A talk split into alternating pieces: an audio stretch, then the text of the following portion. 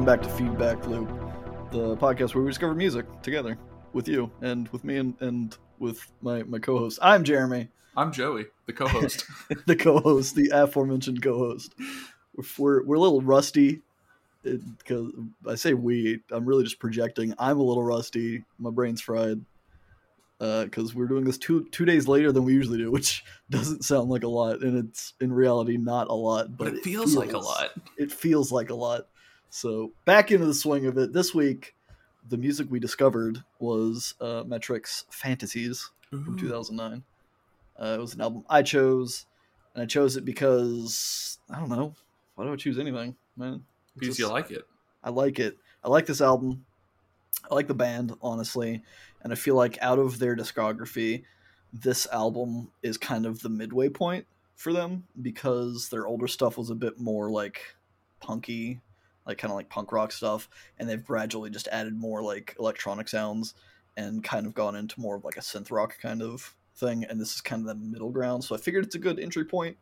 Maybe I'm wrong. Maybe you would have preferred us start with their older stuff or some of their newer stuff, but we started in the middle because I like this album. You'll find out, man, won't you? we'll find out. Uh, the album cover for this is pretty pretty barren. Uh, that's not fair. That makes it sound like it's bad or something. It's just like a, a, a black backdrop with like a dim light bulb glowing on it, and then just says "Metric Fantasies." Yeah, Not, and not a lot there. you just see the little wires because you know it's an old timey light bulb, not, not like these newfangled LEDs. yeah, you can see the little the the the, the coil, the filament. I think it's filament, right? that sounds right. Wh- Whatever's lit up in, in a traditional light bulb, an analog light bulb, as if there are digital light bulbs. I, mean, I guess LEDs are. kind of. We're, we're not gonna. We're not. We're not here to talk about light Yeah. bulbs unless they're on the album art, which they are. light bulb that's, loop. That's that. I have. I have nothing further to contribute about the album art. So I, I think I'm gonna need some help because I'm alive. Well, I can give you help in the form of the title to track number one, which is What's that? it's "Help, I'm Alive." Fuck yeah, we're we're right into it. Track number one. What did you think of this track, and is it indicative of the entire album, Joey? You know, I I like it. I do. I mean, I feel like you I feel have a butt coming. coming. I feel No. like, I, I feel like there's a big butt. No, the there- you said that. Well, I was gonna say a butt, and it's because I have two butts actually, three butts if you count the one that I actually Wow. have on my person. You got a lot of butts. Uh, so one of the butts was you asked if it was indicative of the entire album, and I feel like it's not entirely because I feel like there's a lot of songs on this album that don't sound like this. I, I, I more so meant your feelings towards this song. Oh, If it was indicative of how you felt about the entire album. well then yes. And there's other songs that I like even more than this song on this album. Uh, and two, I was not expecting it to sound like this, given Mm-hmm. I have heard some stuff off of two previous Metric albums, just Right. having heard from like being recommended by people that I knew. People that you know Yeah. that, that may or may not be bad experiences from your past. No, I'm it- not sure. It wasn't that it was a bad experience. It was, and I mean, I, I liked the music. It was just that person was a more punky person, as you said, and listened to the older metric. Right. So I, that that was what I knew, and I just wasn't expecting uh, "Help, I'm Alive" to sound like it. Not that it doesn't sound in any way like rock or punk, but yeah, like you Yeah. said, it's there's a lot of like electronic or electro rock synth Right. pop type stuff that goes along with it. Which I think at the current stage that I'm at in my music listening career, I like more, or I'm at least more susceptible to like giving it a better try. Like I feel like in some aspects, I'm like not necessarily a punk snob, but I'm more discerning of it because I go towards like the folk punk, DIY Yeah. punk type stuff, and Metric is very much not that. So it was it was it was good to it was refreshing, I guess, to Well, hear cool. to hear this. I'm I'm glad you you liked it. The the song "Help I'm Alive" it kind of starts off with some like industrial kind of banging drums. Like it, just sounds like metal being banged together, like a someone's working like a, an anvil and like a forge kind of a thing. Uh, and then it kind of transitions, and there's some synths that come in, and then uh, Emily Emily Haines is the lead singer of the band. Her, her voice comes in that kind of like it bounces and it echoes around a little bit. Uh, the, the guitar tone is just kind of clean and, and it's it's kind of piercing, but it's not like obtrusive or like I, I don't know. I, I can't think of a better word for it. That's why I use piercing, but it, it's I don't know. It's prominent, I suppose, at least in this track. And the mastering kind of feels pretty pretty well balanced overall. Yeah, with, with the levels. Yeah, the guitar tone, like I don't know if it's because there's two guitar tones Yeah, in the song. There's like the acoustic crunchy one that comes in Mhm. later, and then yeah, I don't know how to, I guess, describe the one you're talking about. What struck me was that it sounded like there was a lot happening, but it didn't sound too loud. Like right. it wasn't like I don't know. I mean, with the bands that I've been suggesting, like Frog and Horse Jumper of Love, and just Yeah. general stuff like that, where it's like a wall of sound.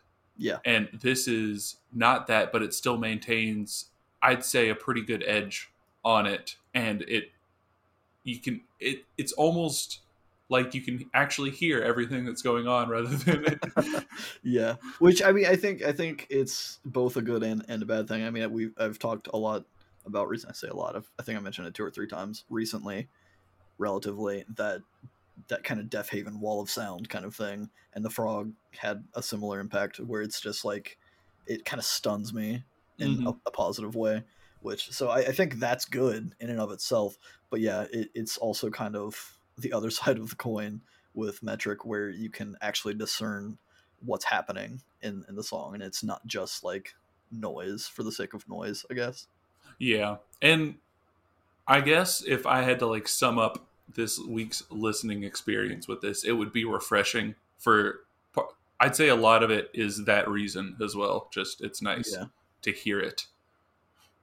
cool well I, I think they have a cool sound and i'm honestly a, a little surprised that you you enjoyed it as much as you seem to have. So i'm i'm taken aback a little because i thought you were gonna dislike it honestly. The more i was listening to this i was like yeah i don't know if he's gonna if he's gonna like it as much. But uh fuck yeah. I'm, I'm glad you do. Lyrics for for help i'm alive. This one when this is one of my favorite songs on the album maybe one of my favorite metric songs. I'm going to say that a lot on this album specifically because i do really love this album. But uh when i've listened to this song previously and this album previously this song specifically sounded to me like it was stemming more from depression. Yeah. where I mean you're saying help I'm alive. That kind of implies that you don't want to be alive right? And and you're just kind of like help I'm I'm here I'm existing I don't really want to be but but here. At least that's my interpretation of it. And I think that's kind of an interesting thing that comes up later is uh, the perspective of how you're viewing things and it, it, it I, I feel like a lot of the content on this album is maybe open or susceptible to your like bias of how you already perceive life. So i'm i'm generally more of a pessimist so i kind of put the the depression thing on this. Uh, but generally it, it seems to be about emily talking about being pressured or feeling a, a tremendous amount of pressure put on herself and it's having kind of an impact on her mental health. And I, I thought it was interesting that after the the chorus for the last verse or the last couple verses actually the uh, the music changes up a bit and it takes on a happier or less ominous tone as the first verse has uh, and the lyrics also reflect that change and it seems like by the end of the song she's kind of like at a place a better place where she's like ready to kind of face the challenges that she's been talking about in the song Yeah. I I got about the same except instead of depression it was about anxiety, but that could just be the lens you're looking at like we're looking at it through cuz like yeah I I don't know, just like I anxiety is a feeling that I'm very much aware of in Mhm. myself like just like and I mean the whole like my heart keeps beating like a hammer and that's like one of the Yeah. most said lines and that's just a very common feeling whenever you're like having a panic attack you're just feeling a ton of anxiety. It's like you can feel like your heart's about to beat out of your chest. But uh yeah. So I I connected with it in that way. Uh and I feel like it it goes hand in hand with she there's a lot of talk on later songs about like overcoming challenges and yeah. fighting like winning fighting a battle. And i feel like i don't know it could be either anxiety or depression one of the two but i feel like that is a battle that she is speaking to beating on later songs. Yeah, I, I think there's a kind of a general conflict that she's talking about overcoming, right? And I think it's very much like people project onto that in, in certain ways. Obviously, she she was experiencing something specific, Yeah. but I think it's kind of it's it's left a little vague and a little open to kind of maybe allow people to project onto it, maybe to act as a canvas for for someone else's painting. But uh, yeah, I, I got nothing else to say for for this track. We're just gonna move on to track number two. Sick Muse. I, I don't I didn't, I didn't segue. Sick Muse. Sick Muse. Sick track Muse. This one, honestly, it, it it's a pretty different sound Yeah. from from the first track. It immediately comes in with this kind of like western sounding guitar lead with an acoustic rhythm guitar underneath it and a very simple and clean drum track. The drums on this album overall, I feel, are kind of lackluster, which I know seems like an insult, uh, especially coming from me, someone who talks a lot about the drums on on music. But honestly, for this album, they they seem to take a backseat. Yeah. I don't, I don't think it's necessarily a bad thing, but I think they could have been done better, perhaps. I don't know how. I'm not claiming that I could have done it better or that the person doing it did a bad job. I think it's Joules uh, is the name of the guy that drums, but um, yeah, I don't know. I just I'm not in love with the drums in, in general. They're very simple and very very plain on this album. Uh, underneath the pre-chorus in this, there's a lot of like layered vocals, and she does this on a handful of songs where she kind of like she has her own backup singer kind of thing with a bunch of different like layered vocals underneath. Um, the chorus of the song is kind of interesting to me musically because it sounds very like cheery and celebratory, but Yeah. her vocals don't really agree with that. Like the music itself is very like upbeat and happy, and it sounds like she's like celebrating something with the music, but her vocals are, are I don't know the melody. It sounds a lot more like sad to me or like mournful. Yeah. It's kind of like an interesting contrast to to be mixed in. Yeah, I this song was I don't want to say confusing, but it was like like whenever I said that uh, "Help I'm Alive" wasn't indicative of the rest of the album. Yeah, it was like the second song. It's just like you said. It's got like a. It starts off with like a deep tone guitar, like just like super thick. It almost sounds like I think you said a western, Yeah, and it's uh yeah just like this driving energy forward and even though help i'm alive it was a more like generally i guess pop rocky type song this one seems to have more energy which at least to me is Yeah. I, I got more energy from this song. Like whenever i was listening to it i was like feeling something. And uh i don't know like i it sounds like a better version of other music that I've heard, but I can't put my finger on it.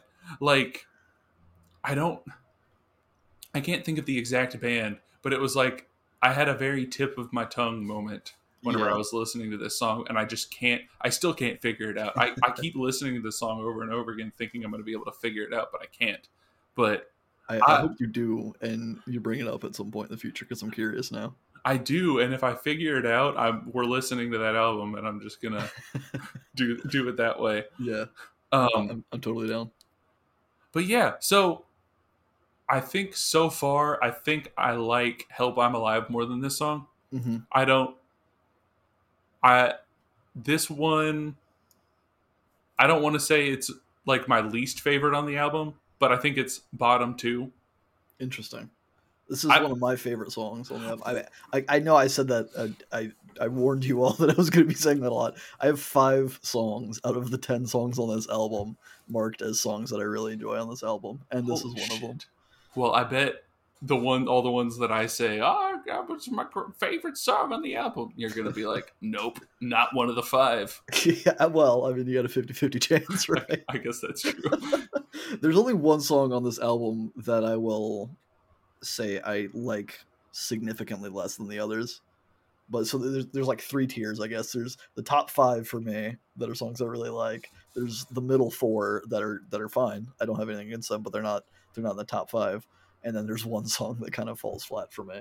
But we'll get there when we get there. Okay, okay, I feel you. Um, so like lyrically, this song it was kind of hard to pin down for me. I mean, I feel like she writes lyrics in a way like you said, where it's kind of up for interpretation. hmm It's not.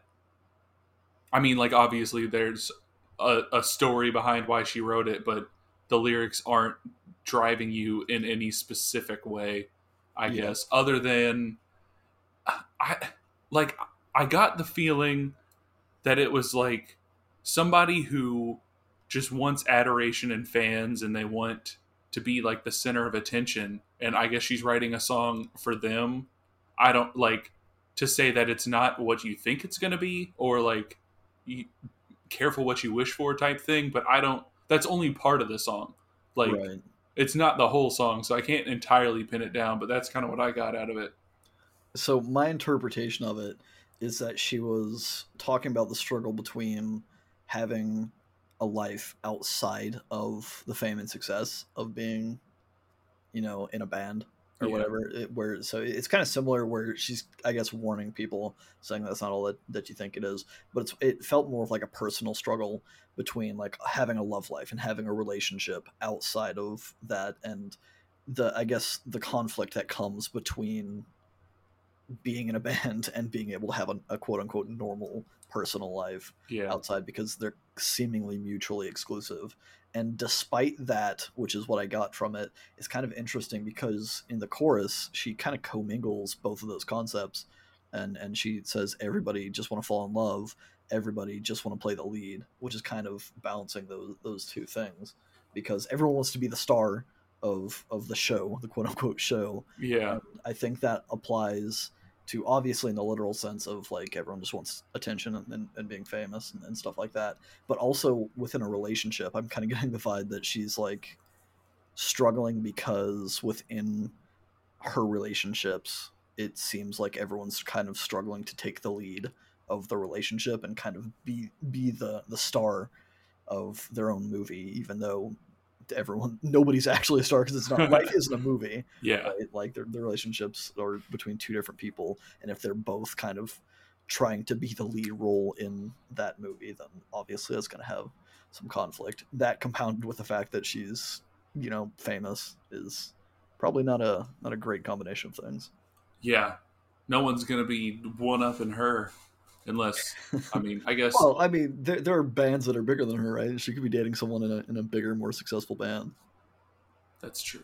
But That's we, very we true. can we can talk more about that later because I actually did have some some notes on that kind of general topic. Oh, well, there we go. We'll, we'll throw that up out into outer space and leave that just in our satellite mind floating Yeah, around up there. Just float around, looking down on us from from track number three. just Woo! titled "Satellite Mind." what an apt title. Yeah. I Uh, so this one, I'm gonna get it right out there. I like this track a lot, Okay. and this starts off like like the golden age, I'd say, of this this album for me for the Yeah. next for a little bit. I can agree with that, and that's Oh, cool. like. This isn't one of the top five, but I'm, I'm like looking at it. I'm like, I don't know why. I just love all of these tracks so much that I like. I started out with the first two tracks. I'm like, yeah, I like this track. Yeah, I like this track. It's like I've got to stop doing that every track. So I think at this point, I, I stopped doing it, and then back towards the end of the album, I'm like, man, the second half of this album really starts off strong for me, and so I, I spoilers. The other three songs are in the second half of the album that Well, I really like. now I can't play the guessing game, Jeremy. I mean, I mean, I guess five- I, three three out of five on the last five tracks, right? Three out of five ain't bad. That's a Meatloaf song, right? it's close enough. But yeah, I, I definitely agree that this starts a, a different section of the album, at least musically, and it's a good section. Well, cool. This one, it starts out with like, I mean, Satellite Mind starts out with like a spacey kind of atmosphere, Yeah. and I don't know what like instrument. I need to look up more about like electronic instruments because I always sound like a fucking douche whenever I'm just like the synth. yeah, I mean, I, I, use the word synth a whole lot in my Yeah. notes as well.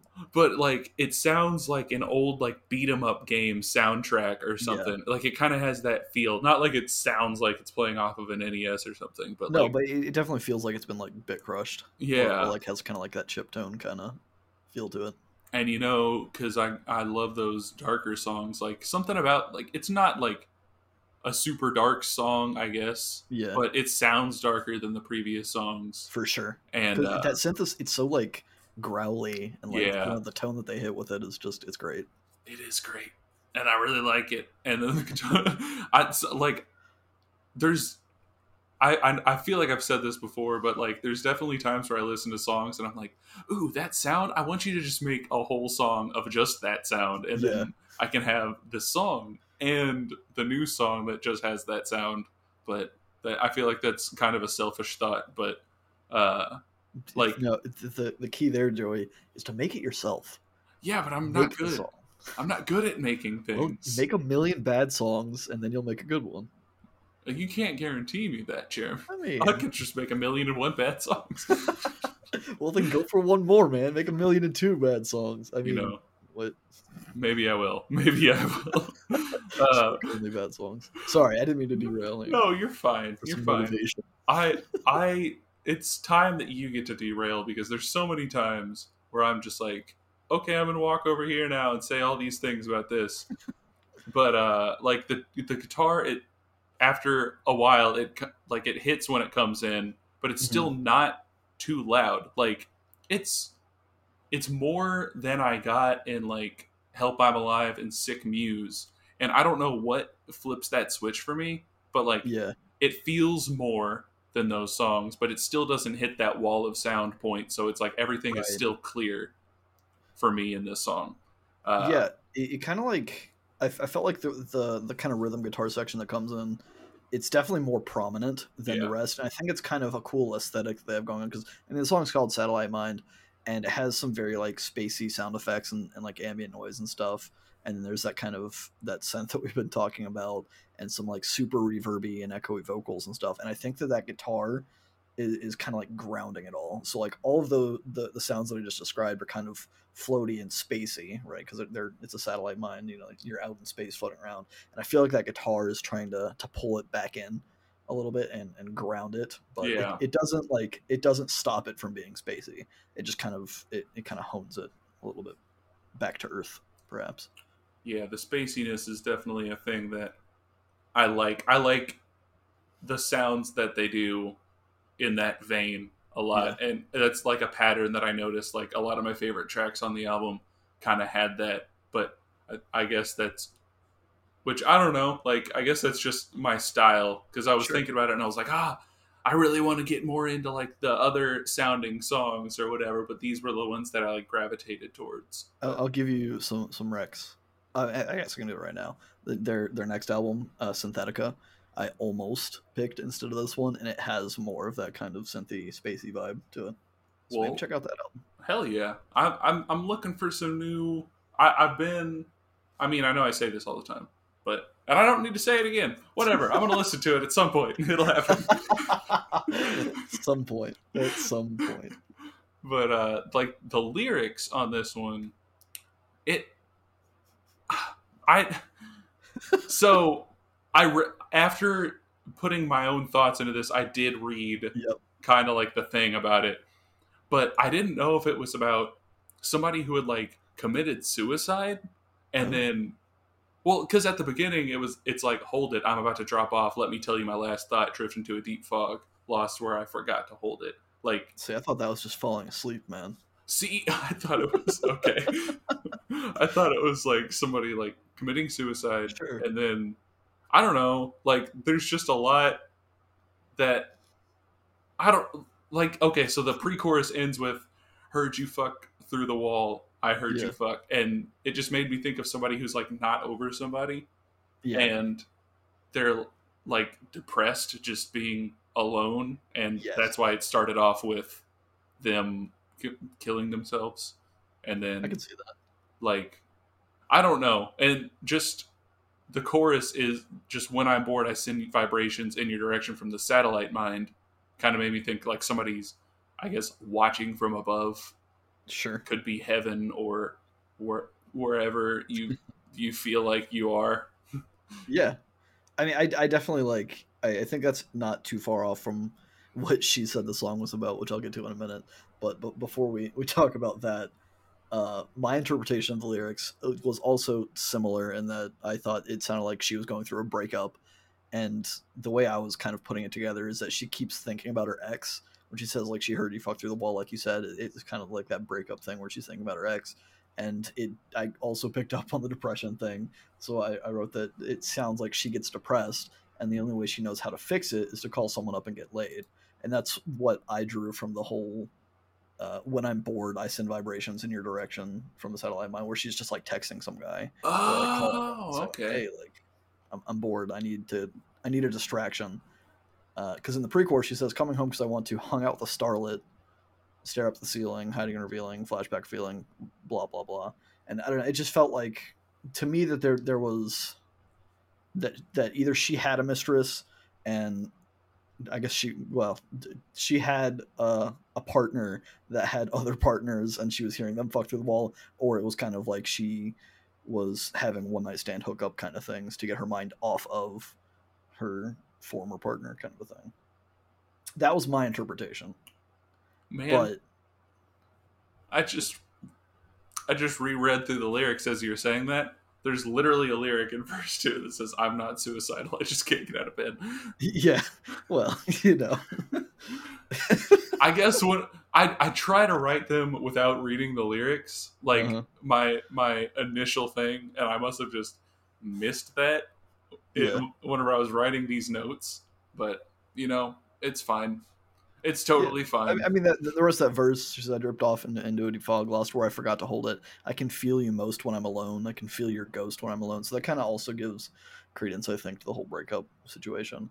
But uh, Emily, uh, reading from the, the, little genius sidebar, uh, has mentioned that it was uh, it was like inspired by a ghost sighting kind of a thing. She says the song was inspired by some paranormal events in my life, is what she said.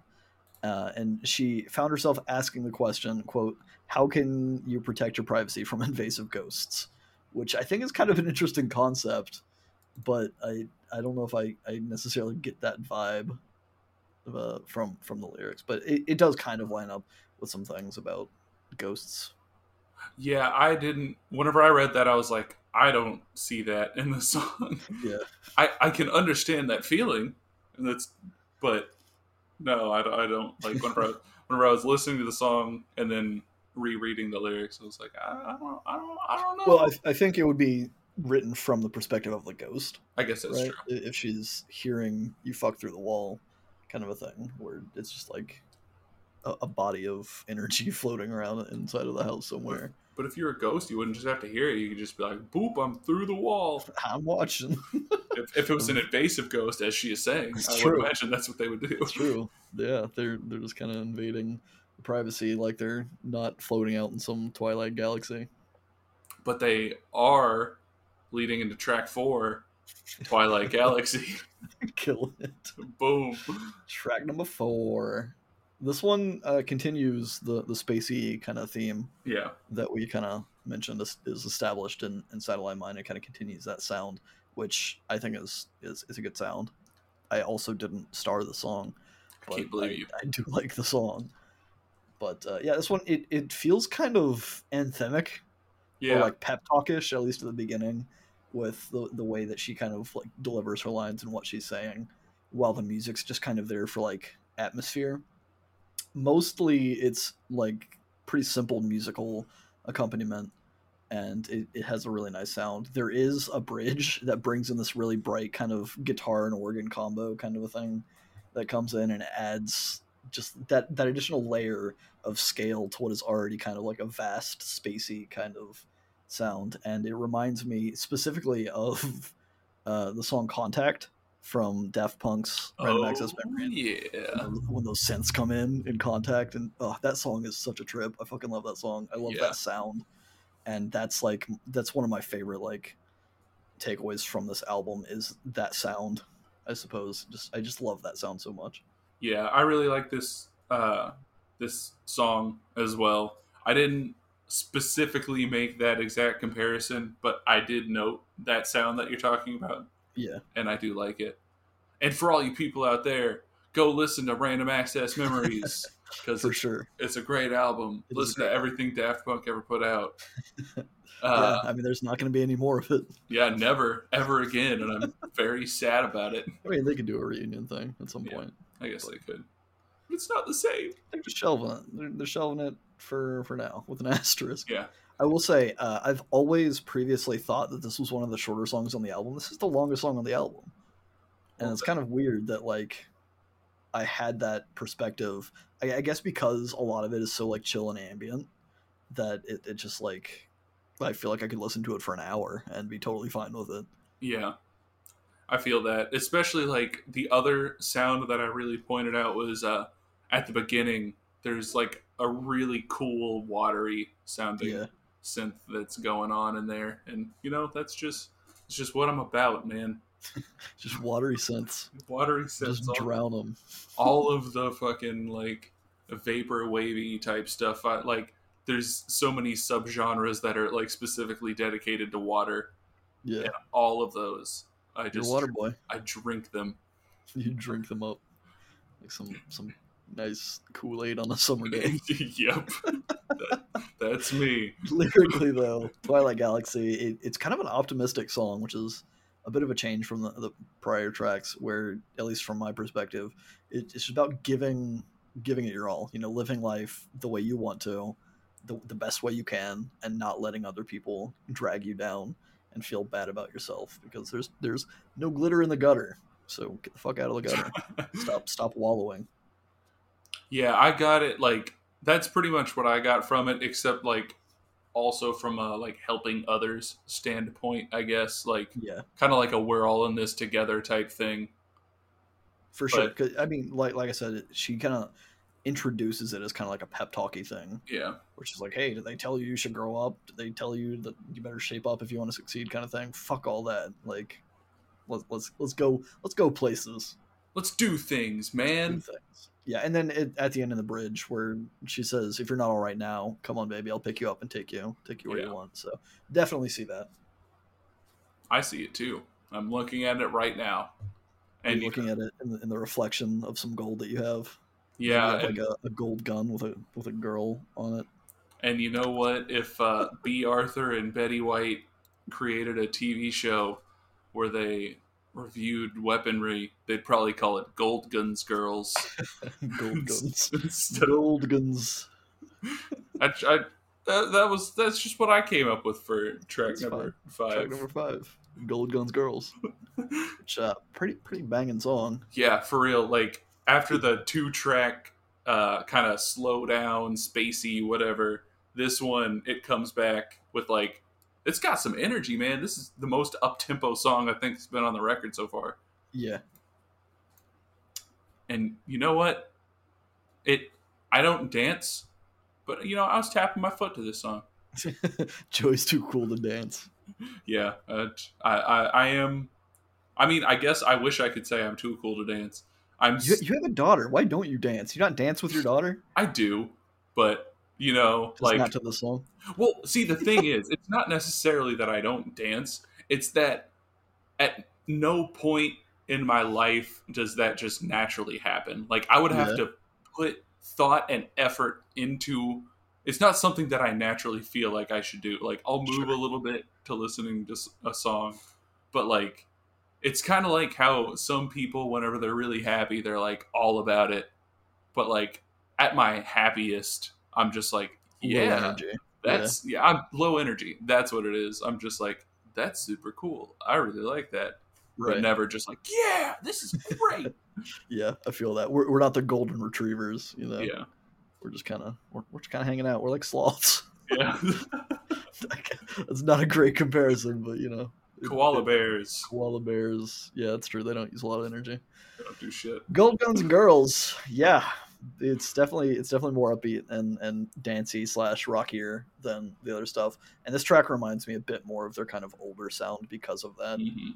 Oh, I put older in quotes because it's it feels weird to limit them and say like, oh no, that's they can't do that anymore.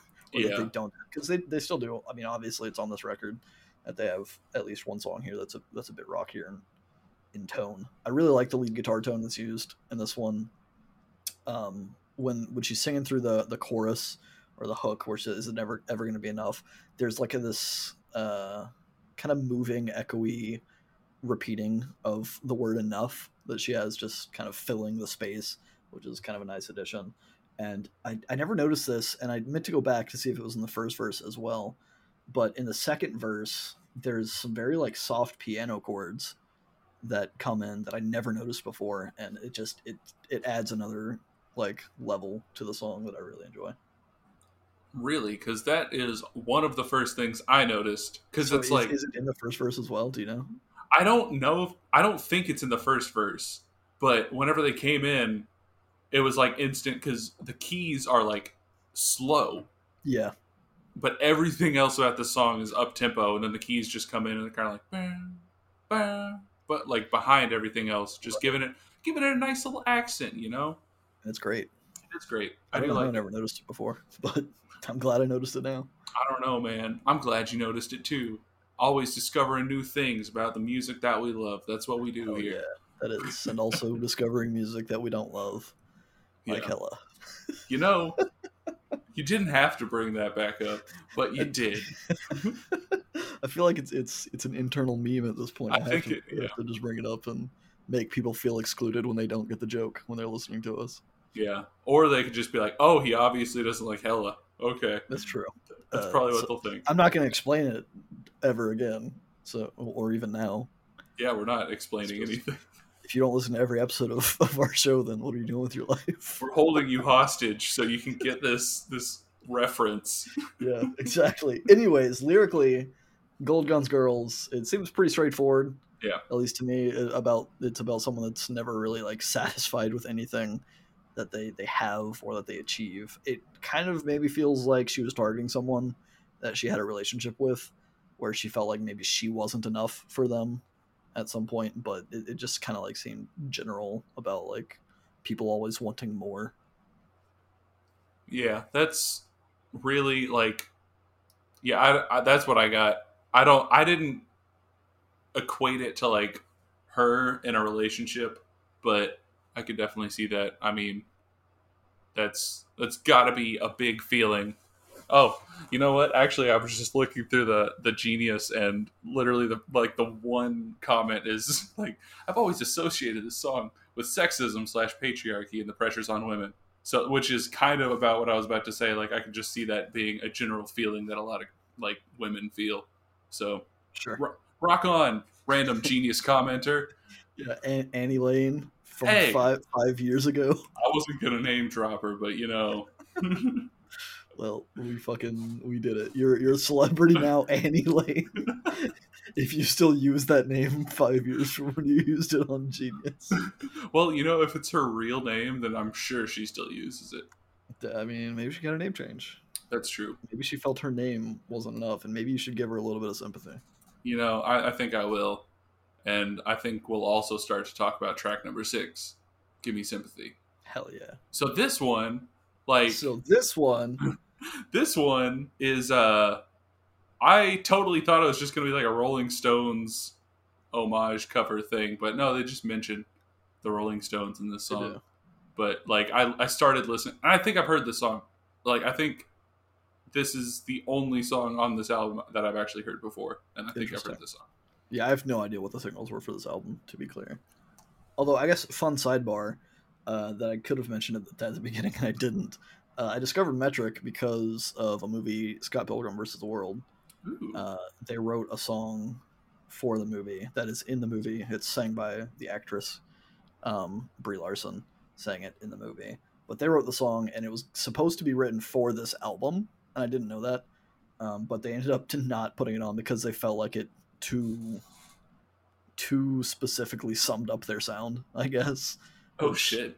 maybe they which i mean i guess obviously they didn't they didn't really want that to be the thing so i guess they, they gave it to the people that made the movie to use but uh, yeah I, I really liked, like the song in the movie and that made me check out their other music and now we're here so it worked for them i suppose And it worked for you because you have something to talk about on our podcast now. it's true but yeah so so give me give me sympathy i didn't mean to derail No, you're you're cool. You're cool, man. We'll just talk about Scott Pilgrim, Pilgrim in the World. We're in movie back loop now. yeah i mean feed, feed Move. Give No. me sympathy. Give me- uh, so this one it has like the echoey guitar back in it, but it it's not as dark as it was on like Sick Muse. Yeah. I think it's got it's like brighter, which wow, I just had the first voice crack I've had since I was like fucking 12. 20, 28 years old. You're, not even 28. Fuck. 28 yet. But yeah, I, I agree. It's it's kind of a bit more like major key, kind of upbeat, kind of uplifting sounding, but with similar tones to the other darker tracks.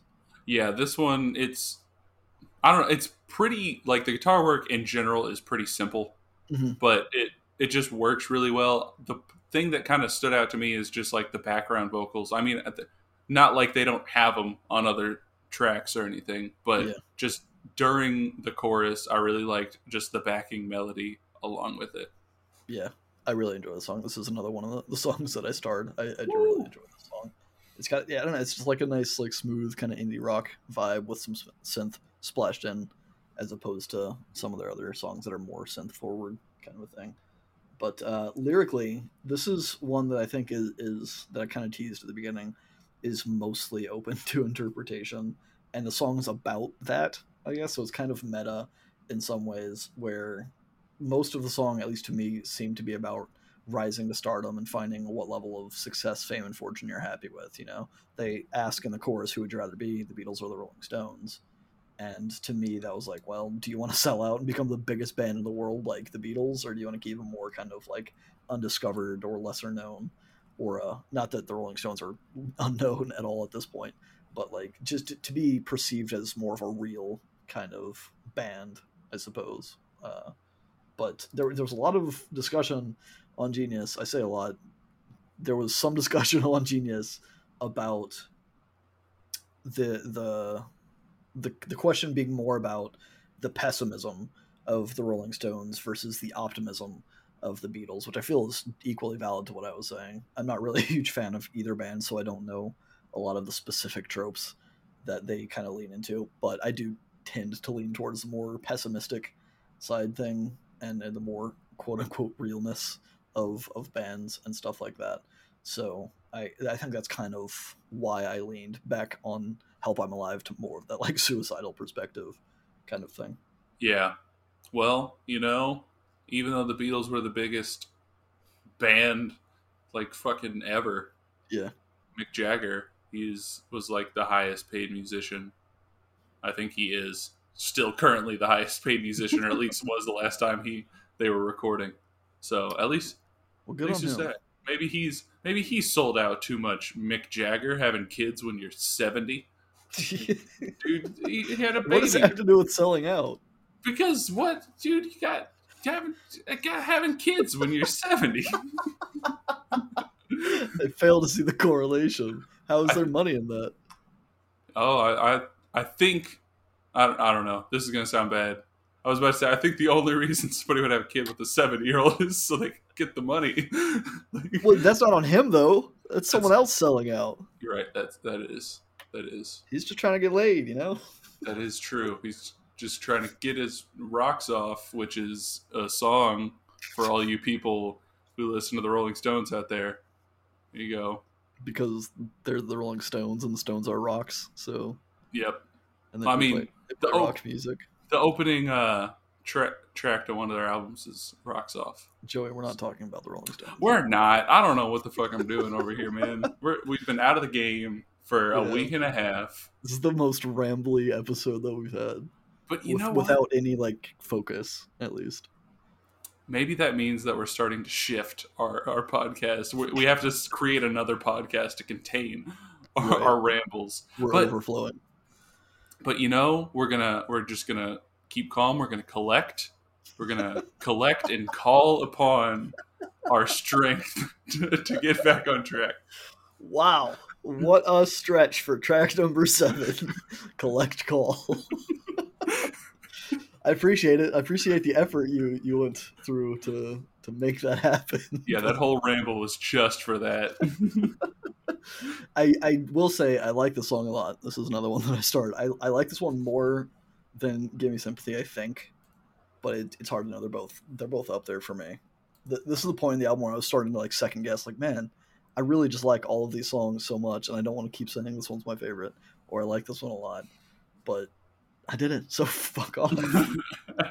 there's what what I really like about the song is that they have there's a layer of, of keys like their their piano keys synth whatever Yeah. and the guitar and they have like kind of conflicting not conflicting they have kind of like a duetting yeah it, it's like a, a duet between the two melodies because they're both doing separate melodies they're kind of weaving their way through the song and then emily's vocals come in and it's just another layer of melody that just kind of like it all blends in such an interesting way and it's very complex and it like i don't know it, it kind of like it keeps me focused on what's happening in the music which d- doesn't always happen i guess when a lot of music is just like noise or it, it's if it's if it's too simple you know there's only so much you can think about the guitar riff that's just repeating Yeah. itself over and over again but there's so much like happening constantly with the melodies that it keeps me enticed Yeah, I pretty much hit the same re like I really like this song too. This is still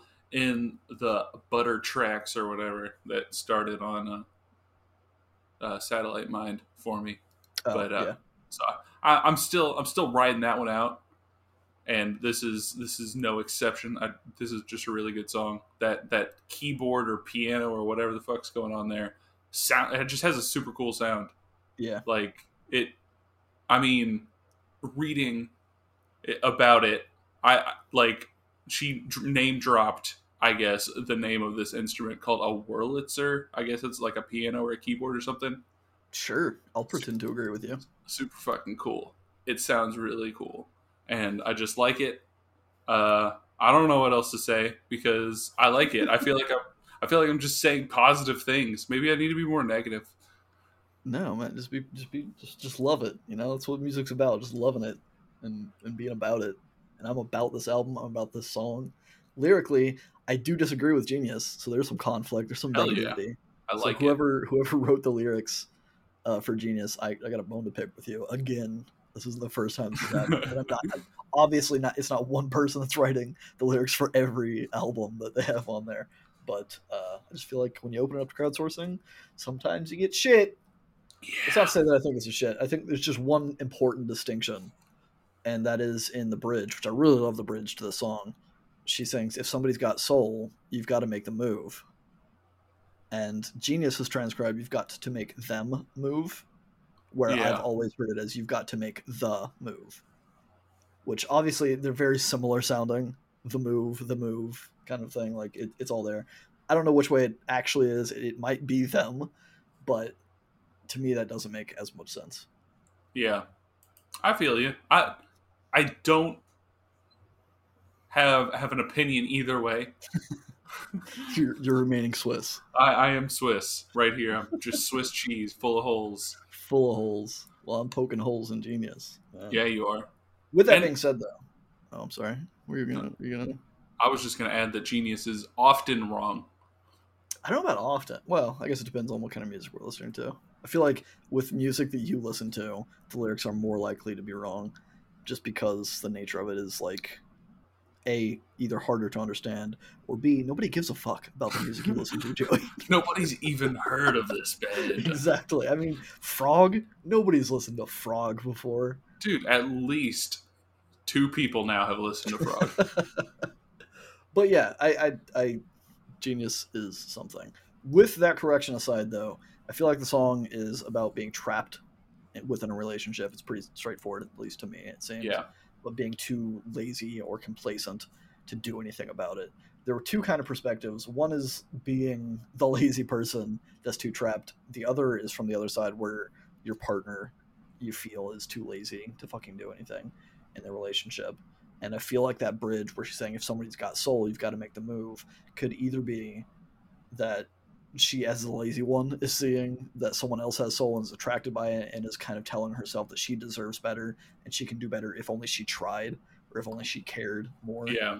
that she could get out of the shitty relationship and be with someone that she actually that actually has passion for life kind of a thing or from the other side where she's like man this this guy i'm with is just fucking lazy he doesn't care about anything and then I see that person over there that they're ready to, to go out and fight life and get shit done, and I want to be like that. But maybe I'm. But I guess that would also kind of fly that they're lazy because they're not just ending it. I don't You know, know, man. I think, given it more thought, I think your distinction actually makes a big difference, at least Right? in that point. Because, uh, so if, yeah, because I mean, it could be the difference between, like you're saying, who's the lazy one and who's not. Yeah. Because if it's you've got to make them move, it's putting agency on the person who is not the lazy one to Mhm. like strike life in this person who's lazy or if you're not the lazy one you've got to make the move can mean okay well it's your life you got to do something Right. to make that's good for you It's it's your life. You have to take responsibility for your own happiness, kind of a Yeah. thing. so you know what i'm in your camp now jeremy I mean, again, it could just all be perspective, like like I've said on a couple of the other tracks, where like it's it's there to make you think about it and to draw your own conclusion, which I don't think is a bad thing because that's what art's about, right? that is exactly what art's about unless you're an asshole Unless you're some asshole that gets front row tickets to see your favorite band and then had, had nowhere else to go from there. That was Yeah. that was a bad analogy. you know unless you're one of those super cool people that billy joel puts in his front rows because doesn't he like reserve the front rows for really good fans and he like takes the I people no with the idea. yeah you know i think that's a thing that he does Billy Joel, Billy, i think it's billy joel he like Alright. reserves the front row of all of his concerts or something and then like for Take- who? takes people from like the nosebleeds and is like hey Oh, I come see. sit front row so that way like it's not like Oh, corporate because that, that was my owners. question. My question was was going to be, how does he know who his true fans are? But if he's Yeah, just picking them from the nosebleed, then that's cool. yeah i think that's what it is. Good on you, Billy Joel. You make pretty good music as well. Better than Elton John. hey we're you know next week know i'm scratching it We're doing an Elton John album instead of what you've agreed upon. no I mean, no. I'll do it. I won't be I'm- happy, but I'll do it. i'm gonna have to actually think of what album to torture you with Track number eight is front row, by the way. we we segued, and then in classic tonight Fashion. perspective fashion. That's my brain couldn't even think of it. We uh track number eight is front row. boom boom bam boom boom you're Coming doing it coming off of collect call, which ends it with kind of their like ambient spacey synth stuff just kind of drifting until the end where it's nice and soft and calm. The fucking snare that hits immediately in the song sounds like a fucking gunshot. It just comes out of left field, blam, and then the song started because it's it's just this fucking loud ass snare hit that comes in. Uh, Emily's vocals, I noticed, kind of got mixed down in this one yeah and I'm not sure why. This is uh, the one song that is that is in the C tier for me that I'm not really crazy about. But uh, yeah, I don't know. It, it felt like like they they messed with the mixing on this, which they also do at the end of the album, but it's justified in my opinion. Yeah So at this point, it doesn't it doesn't make sense. I do, however, really like uh, the outro section of the song. It's got this really like wompified guitar tone, kind of like solo, and just kind of like just kind of playing around in the out. It's kind of a cool sound. It's kind of in the background for texture. yeah i i don't know if i would put this song in c tier but it's definitely the song that i had the least to say about Yeah, out of all of them. Uh, it's a more rock oriented rather than like the electro electro rock side that they've been having going on that I seem to like more out of them. yeah, it's less interesting. yeah, yeah, there we go. We'll just flat out say less interesting song. Uh, but yeah, it, I mean, it's got like a darker feel, like especially in the verses whenever she starts singing faster, like whenever she's like describing the person who she's talking about. Yeah, I, I will say I, I made a note of, the, note of this earlier in my notes, but I didn't say it when we were talking about it. A lot of her vocals are kind of like apathetically delivered. yeah, and it's, it's kind of an interesting style that she has because like she has a, a very clean voice for the most part but it's not like peppy it's not poppy necessarily it's just like she's kind of delivering them with with kind of that cool oh i don't really care kind of style which i think works very well for the music and it it, it comes off in a good way. Like obviously she cares about it. She's very passionate about her music, but it doesn't like I don't know. It's it's it's a stylistic choice, I think, and it works very well with her music. Not to say that she can't sing, because she can. Yeah, she can. She she she puts off the energy of not really having to try or not really caring enough to like belt out anything. She just kind of like almost speaking the words, but she's still singing them. Yeah, she's just too cool. That's the She's problem. Too cool. Too fucking cool. Dang Canadians. All Canadians are super cool. I'm gonna make that blanket statement right wow. Every Canadian. Every single Canadian. That's a whew, that's a bold statement. And I only say that because I like Letterkenny and I want to imagine that all Canadians are like that. I don't know what that is, but we can discuss that Yeah. later. Uh, And, uh, lyrically, front row also kind of fell flat for me. I, I don't know if I was missing something, but it kind of seemed pretty blatantly boring, boringly about just like idolizing someone that's edgy and cool, but not really going anywhere or doing anything, which could be perhaps a commentary on like teenagers being drawn to celebrities, thinking that they're some like superhuman beings, despite the fact that they're human, that they have a ton of flaws and stuff that people don't see. But I wasn't really sure where the song was going. I pretty much got the same thing, except it was like just I guess specifically about like the music industry or musicians who are like Sure. up there living the musician lifestyle, and then people are in the front row like, ah, I want, I want to be that person or whatever, and it's like, Yeah. okay, well they're just gonna go backstage and fucking do a couple of lines and pass out somewhere and Yeah, it's Get- not all get- glamour. get paid in beer tickets or something and stuff. Hell yeah, fucking beer tickets. Good old, go watch Metalocalypse, people. Yeah. It's, time, it's time for your weekly Metalocalypse recommendation. Uh, Don't But- watch too much though, or Yeah. if you do watch it, don't don't sit too close to the TV while you're watching it because you, you might develop a case of the blindness. oh my god, a case of the blindness. the blindness. you know, I'm gonna create an entire just beer line called blindness, Hell yeah. and that way somebody's gonna go to the store and just pick themselves up a case, Case of of blindness. I like it. I like it almost as much as I like track number nine, blindness. Hell yeah, this is one of my favorites on the on the tr- album. Same. The Th- th- album. This is like the last of my favorite, and I don't know. I haven't ranked those five songs that I started, but I do really, really enjoy this song. Yeah, it's uh, I don't know. It's it's like back to dark. I Mhm. guess it's got the melody on keys. It and the key, whatever key instrument they are playing or sound that they are producing from this keyboard. Yeah. it, it struck me as odd because it sounds like a mix between like a horn and a string at like at the same time, Hmm. and it was just it was just kind of this cool like soft but kind of loud Yeah, uh, like cutting s- sound, I guess. it's, it's a good sound. I agree with you there. Well, cool. It's the, the song. It's, it's very like moody and, and subdued, at least for the first half, but it still keeps like a good tempo and flow throughout that.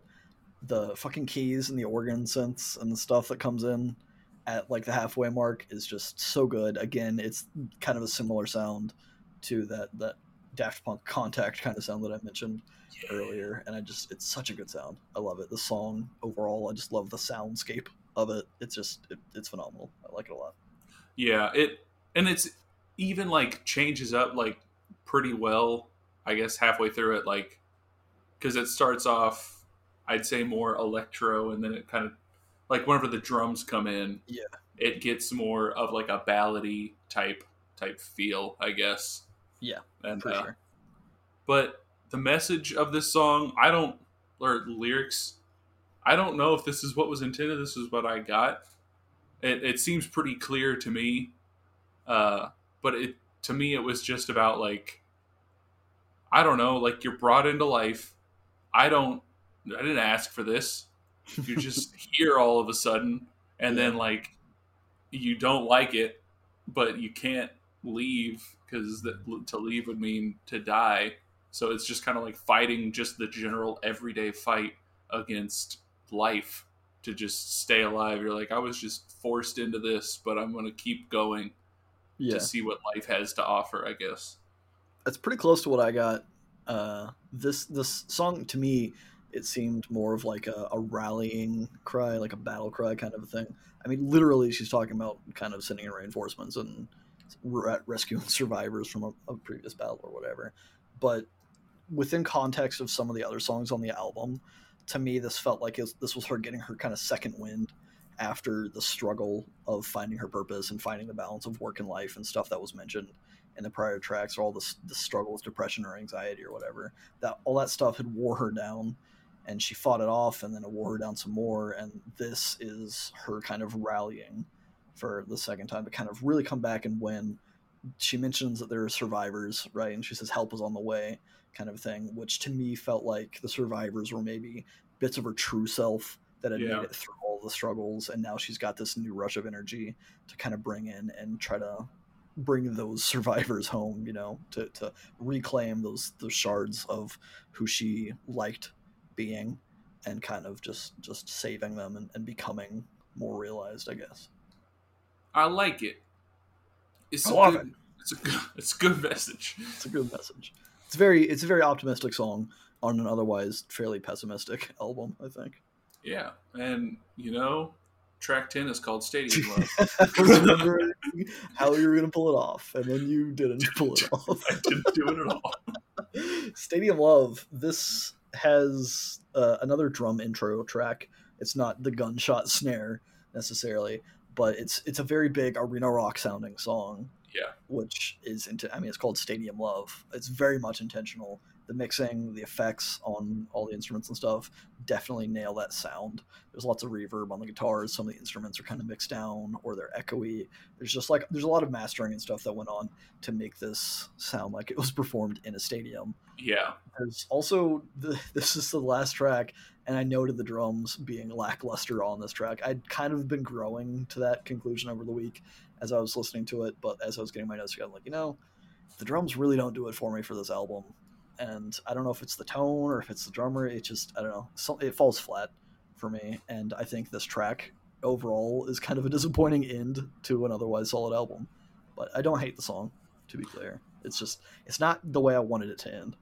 yeah. That's the thing. Like following blindness and how good of a song that was. Mhm. To come to this one, which I mean, it is exactly what it's supposed to be. Right. It is supposed to be a song that sounds like ten thousand people are sing like listening to it in a giant stadium. It's even Yeah. got the chanting, like the ooh, where the crowd's going to be chanting along to it when they're playing it live. It's got. There is one thing about the drums that, like, I noticed in this song, and it's like it's got that kick, kick, clap, like whenever kind of the rest of the music drops out, and it's got that that like I could just It's got like imagine a solo section. Yeah, I could imagine like the ten thousand people in a giant arena just like stomping along yeah, to the, like the, the We Will Rock You kind of thing. yeah, and it's like yeah, this was written to be played at a large venue, and Which feels cheap, right? It Yeah. it feels very like I don't know, it stands out on this album, especially after having discussed like the artistry of the Rolling Stones versus the Beatles, at least from my perspective, to go and do something like this, which there is another there's like there is meaning to it outside of that, but it, it does feel as like kind of like a cheap like an, an a, a track that wasn't needed. Nobody wanted it. Nobody needed Yeah. it, but they they felt compelled to do it, maybe to make their concerts more exciting. Which yeah, I, it's fine. I I will absolutely concede that uh, Paramore has a track or two like that. So I, I can't like I can't just come out and shit on that. I mean I can. I don't like when bands do that kind of thing, Yeah, but Paramore gets a pass, and we'll talk about that when we do their discography. I think see. uh, at some point. the thing that got me about this like made me realize that it was i guess cheap is like so i was reading i was listening to the song and i had this realization i was like okay this is just an arena song it's weird that they would put this as the last song on the album Yeah, and then i go to like read genius and it has an excerpt from an interview with her and it's like she's talking about like imagine an apocalyptic noah's ark transplanted to the thunder zone with animals of every stripe fighting for their lives and i'm like this seems like a really long explanation where you just don't want to say we wanted to write a stadium rock song yeah, for sure. But also like the lyric, like I, we're talking about lyrics now. I guess Yeah, I had yeah. no idea what the song was trying to say.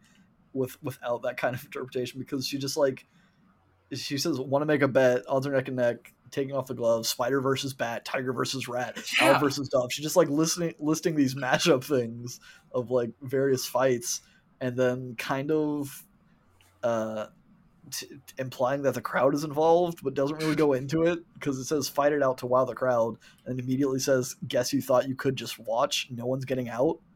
Like what does that mean? Are we fighting with the animals as well? But no really what she's explained is that the song is about man versus nature and how we keep expending natural resources as if they're limitless we're, we're using up all of nature's uh, yields i suppose and, Yeah. we're kind of responsible for the destruction that has occurred within nature and everyone's complicit in, in said crime but yeah that seems like a very interesting perspective to take on on these lyrics not saying that that couldn't be her honest intention Yeah, but it feels very much like that's not the case yeah, especially because like that. That's it comes off like a little kid being like, "Oh, well, which would win if a lion and a tiger fought?" Like, yeah not to bring this back to the presidents of the united states of america but just you you saying that uh remind me they're- have a song called flea versus Mite, where it's just talking about a flea and a, and a mite fighting each other but at least they come across it from that honest perspective of just being like yeah like we're just gonna make a song about what would happen if a flea fought a mite. I'm not gonna dress it up as some like environmentalism bullshit to like justify it. I'm just gonna have fun with it kind of a thing. Oh, oh my, overall though we need to wrap this up before we go on and, and ruin this album for people i do still love this album yeah, it's a good album for sure. it's just it's just got a bad ending to it just just stop listening at track nine if you really want to. Why Yeah. not? i support that and if you if you are in the band metric hi emily if if it's you jules uh james I, I don't know who else i i should have researched this stuff before but uh hi guys i i don't think stadium love is your best work i know you can do better because you have done better and you just you kind of you kind of whiffed it for me sorry but that's how i feel And that's the facts, Jack. That's the facts, Jack. Uh, but yeah, I still really enjoy the whole like tone and the soundscape of the album. I think it's a good entry point to Metric because, as I said at the beginning, it, it's kind of a midpoint between their two sounds where they're kind of transitioning. yeah. Um, this week, honestly, when I was listening to it, it didn't really land right the way it usually does with me. Just overall, maybe because I was kind of doing it for the podcast and thinking more about it. Um, but I, I do really like this this album. Don't care for the drums much. I, I don't think the drums were worth mentioning much, which I guess in itself is worth mentioning from for me at least. But uh, yeah, overall, I still really enjoy the album. It's got five banging tracks on it, and by that I mean it's got like nine banging tracks on it.